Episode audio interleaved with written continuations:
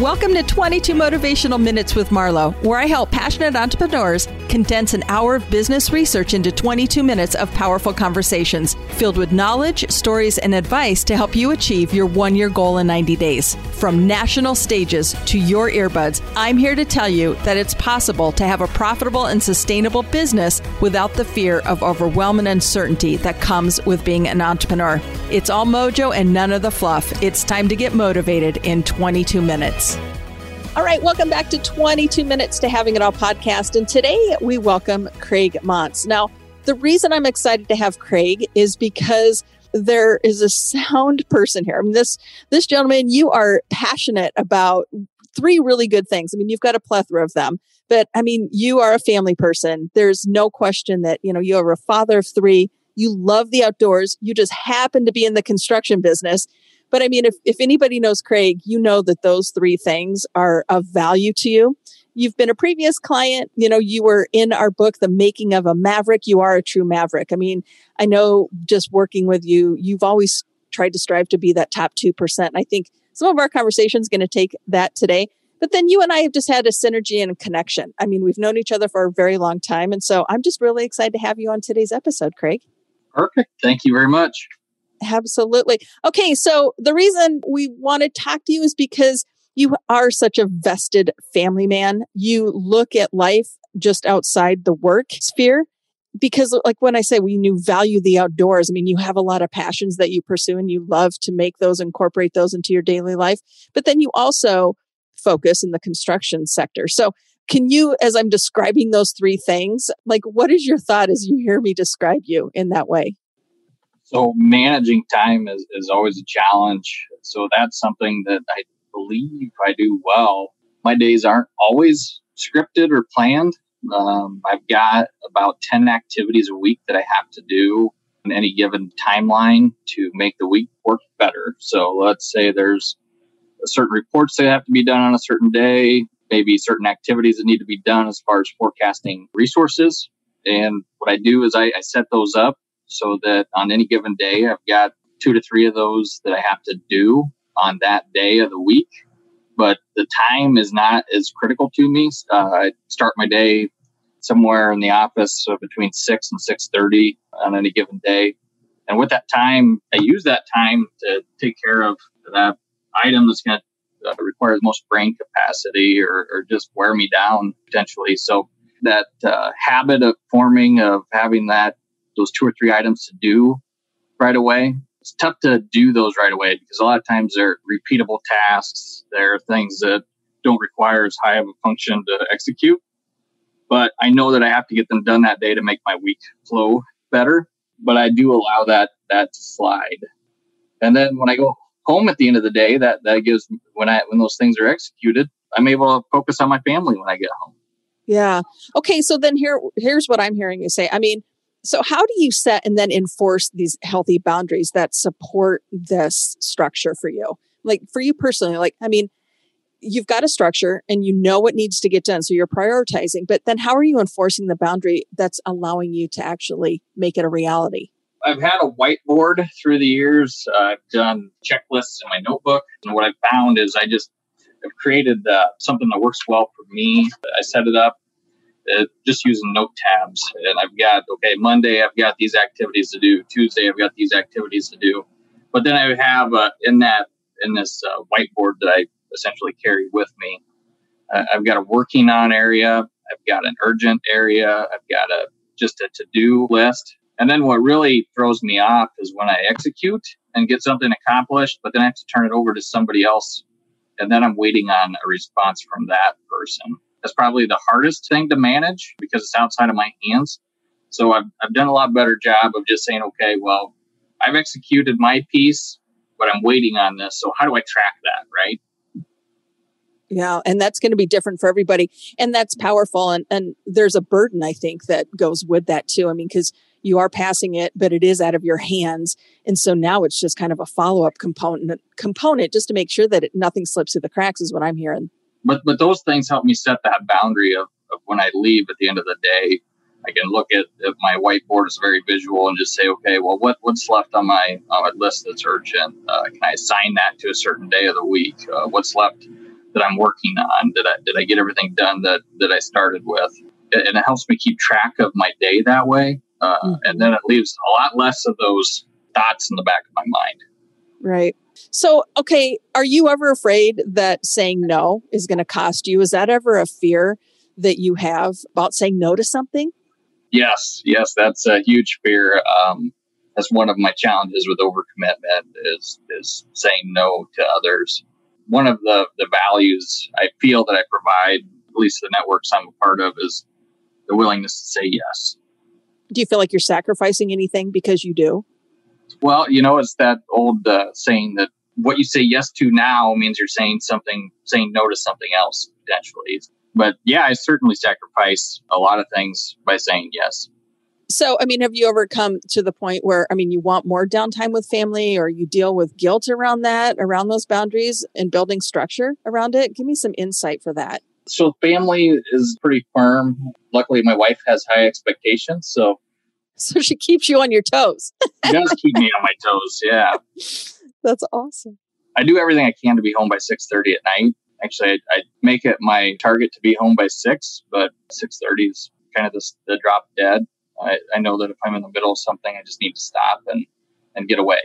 Luckily, my like I said, I, I wear out as the day goes on, and by the time I get to the end of the day, oftentimes I'm, I'm just ready to be done. I'm not as productive anyway. Yeah, 12 hour day. I mean, that's pretty extreme. And yeah, you're right. In the industry that you're in, there's just, there's a lot of moving parts and I can completely understand that. You know, so here's another question I have too. Blind spots, right? How do you reveal your own blind spots? Well, I try to pay attention if somebody points them out to me. I know I have blind spots. Uh, people point them out to me from time to time. And sometimes you don't know what you don't know. Mm-hmm. But that's why it's good to have people like you around, Marlo, that can help identify those blind spots. Yeah, I mean, and I think they're a reality. I mean, I think that it's common for everybody, but but listening to you, I mean, you know that they exist, and again, you're a great communicator, Craig. So you're able to say, "Hey, if you see a blind spot or if you see something, you know, let's talk about it." But how common is that? How how often do you find that in the workplace? Well, so intuition seems to be something that not everyone has, and, and maybe everyone's definition of intuition is a little bit different. But intuition, working with some folks, they only have the capacity to have information fed to them uh, of what's directly in front of them at that moment, and, and don't want the, the big picture. And other folks, they want the big picture, and they can uh, they can fill in the details and get the work done is, is trying to identify who you're talking with. Yeah. Do you think experience has a key factor in that intuition? I think it can be taught through it, experience. I think some people naturally have more than others. I do believe it can be taught. Yeah. And here's the thing I always like to say that intuition is your oracle, right? It can be your best asset and it can really take you places if you give it the power. And if you just know that you just kind of go with that inner feeling and you know your intuitive spirit towards the approach i think that's very powerful. How do you respond to that?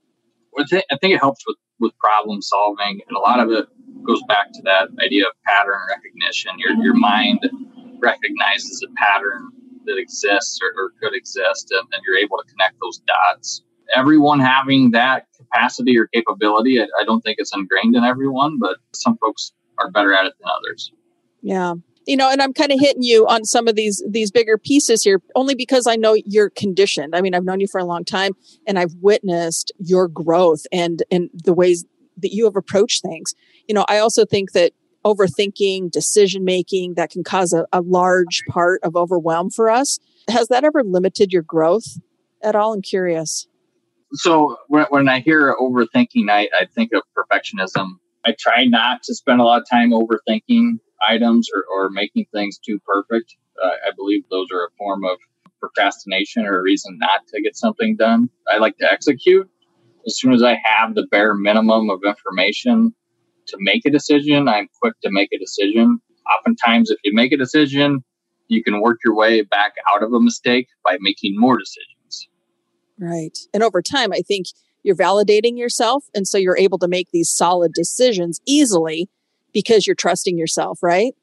Right. I think that's that idea of overthinking or perfectionism, you know, I will go back and reflect and maybe think about how I could have done a situation differently. But that helps build that pattern recognition, uh, going back to the idea of intuition. But execution, you can have the greatest ideas in the world, but if you don't ever execute, then then nobody ever gets a chance to see those. Okay, so you, you do use the word execute a lot, and and we know that. I mean, you're an action taker, right? You don't sit on the sidelines, you don't watch it. Like I said, coming into this episode, I mean, you strive to be that top two percent, that maverick, that person who makes the decision, takes the action, gets an outcome, and and that's very very powerful. But have you had to learn that over time, or are there lessons, Craig, that you've either adopted or experienced that have allowed you to, to get into that space of of execution? Well, well, don't get me wrong. I've made plenty of mistakes for sure as, as part of the process, but right. I, I, try to reflect and learn from that. As far as I, I've been the benefactor of of attrition and been able to move up within my career for, for various reasons, but it's put me in a position where I've had to make decisions on things that I didn't know all of the information going into those those tasks or those items to make those decisions. And sometimes they've worked out really well, so other times they haven't worked out as well. But I, have always learned. I think there's some value in having mistakes happen. I think there's value in having successful outcomes as long as you take the time to reflect and learn, you can learn from both. Right. Yeah. And the way that I always look at reflection, I mean, I use that as a safety net, right? Because we can catch those mistakes before they become ingrained habits in how we execute over and over again. How do you look at that reflection piece? Is that how you see it? Anymore, I try to use it as, as self study a lot of times. I, I recognize when I get upset about something, I recognize when something makes me happy, and I've got that feeling of joy and I, and I try to go back and identify, okay, why was I upset about this? And it, it may be something small that sets me off. Maybe whoever I was I was with at the time didn't recognize or see that I was upset, but I, I, I'd say, okay, well, what made me upset in that situation? And then go back and say, was that warranted? Why, why did that happen? And try to understand that. Yeah. Okay, so as a provider, as an achiever, are you ever afraid that your life won't have any meaning? I know that's a big question, but give me, as you hear me ask that, give me your insight into uh, into you know being afraid that your life won't have meaning. So I, have got a strange desire to be known. Why I, I really couldn't say, but I've got that strange desire to be known as far as being a provider with my family. I, I live uh, what I believe is, is some multiple areas of life. My, my family life is very separate from my work life. A lot of people talk about work life balance, they talk about work life integration. My family happens to live uh, more than 45 minutes from where I work. It's very difficult to get them involved in my work life. I'm pretty outgoing, social person. I like to interact with others in the community, uh, but I've got the community where I work. I've got a community at home trying to be that provider, trying to understand where I might be a community leader versus uh, just a plus one to whomever I'm with. I, I guess I've just always wanted to be known for some reason. Yeah. Okay. So just to validate you, because you know I'm big on validation. I mean, the reason I'm calling on you, like I have a roster of hundreds of people. And when I was looking to go into this episode, as we're shifting into somewhat of a new platform, you're the first person I thought of. So you have that desire to be known. You are known. And I guess I just want to share with you. I mean, you're the first person I want to call on and have this conversation just because we do know each other. And, and I've just seen so many powerful things that you've done. And I know the position that you've put yourself in. So again, I just, just to validate, I, I people do know who you are. But now why do you say it's a strange desire? I mean, seriously, that's a different way to. it's definitely a desire that that people recognize exists. It's not something that a lot of people come out and say. Mm-hmm. Yeah. When I did some self study back 2012, glorified was one of my words. I just really felt the need to be glorified. And I know that sounds like so panache, right? It's like, really? But there is something. There's this inner desire that we have. And um, yeah, there's something to be said for it. So kudos to you for, you know, for knowing yourself like that. Yeah, I, I always I always enjoy when people say, "Hey, Craig, you you know everybody," and and the the fact of the matter is, I can go into a large banquet hall and I don't know a lot of the folks in the room, but uh, it's it's always interesting hearing people say, "Hey, you know everybody," and I don't feel that way. Mm. Okay, so how do you use that connector strength? Because there's an asset there. I definitely leverage the connection. People around me are the experts. I, I like to think of myself as a self-proclaimed generalist, but uh, depending on the room, I, I can be the expert in a situation. But I like to know on who those experts are that I can call on. Yeah. But I think you've conditioned yourself. I mean, that you see others as experts. And I also, yeah, I love to say that, you know, there's people that are 10 times smarter than me in the room, but I never let that intimidate me. Instead, I'm like, I want to learn from you. I mean, that's just my approach. That's why I have like ferocious energy to, to connect with them. How do you relate to that? I love learning and I, I like trying to understand what people, what makes people tick and, and what they do offer and then how how can i help leverage that and the relationships that i have there's people that may need something that somebody that i just met they're able to offer uh, support with yeah. Okay so let's have that conversation of balance because uh, uh, people are interested. You know we've talked about you being a provider and a, a, father of three. I mean you've got twins you've got a little boy. I mean this is like you know that's a phenomenal task. You're amazing at what you do in your professional career but let's talk outdoors for a little bit. You know how do you put all of this together and make it a win for you? Well i try to make sure that i get seven hours of sleep on average i would say every night so sleep's a pretty important factor for a lot of a lot of people and, and a hot topic at times so seven hours of sleep a night but you bring that to the outdoors i don't spend a lot of time watching tv having a young family i like to get time in the outdoors uh, without them because when I do take them, it's a lot of work, but a lot of memories made. But there are times I just want to get out and do that on my own. I go early in the mornings when they might still be sleeping on the weekend. And then when I get a chance to take them out later in the day, I'm, I'm refreshed and uh, ready to take on whatever that, that opportunity is. But when, when you take young children outside, it, it tends to be a lot of work, but there's a lot of fun memories. Yeah. And here's the thing, too. I mean, you know how to find your own joy. I mean, like you're carving out space because that's a joy for you. I mean, you're hunting and you're fishing, all of those things but that just makes you a better provider. It makes you, you know, amazing at work just because I think it, it makes you more of a rounded person. And kudos to you for being able to fit it all in. Now, I'm going to go back to an early question. Like when you were in your 20s, Craig, did you see your life played out like it is now? Yeah, I did not have a good plan of what I was going to do. I definitely didn't have things sequenced out on, hey, I'm going to do this step and this step and this step in life. I floated through life, took on whatever came my way.